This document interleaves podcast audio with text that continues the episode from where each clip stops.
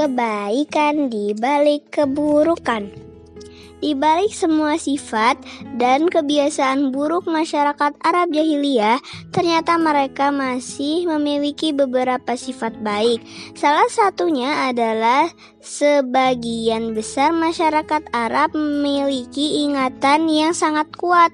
Beberapa dari mereka bahkan dapat menghafal perkataan atau syair-syair yang diucapkan oleh orang lain. Hanya dengan sekali mendengar yang diucapkan orang lain, hanya dengan sekali mendengar, oleh karena diucapkan mendengar, oleh karena itu setelah mendapatkan hidayah dan memeluk Islam, mereka menjadi penghafal hadis dan surah yang hebat. Contohnya adalah Abu Hurairah ya Hurairah yang meriwayatkan 5374 hadis.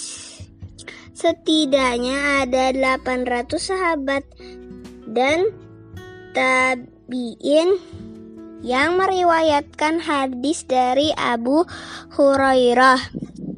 Masyarakat Arab jahiliyah juga dikenal dengan berpendirian kuat terhadap ajaran yang mereka imani. Itulah sebabnya mengapa mereka sangat sulit menerima ajaran Islam meskipun demikian sudah memeluk Islam. Mereka benar-benar memegang teguh ajaran Islam. Selain itu, mereka juga tidak mudah tunduk kepada orang lain.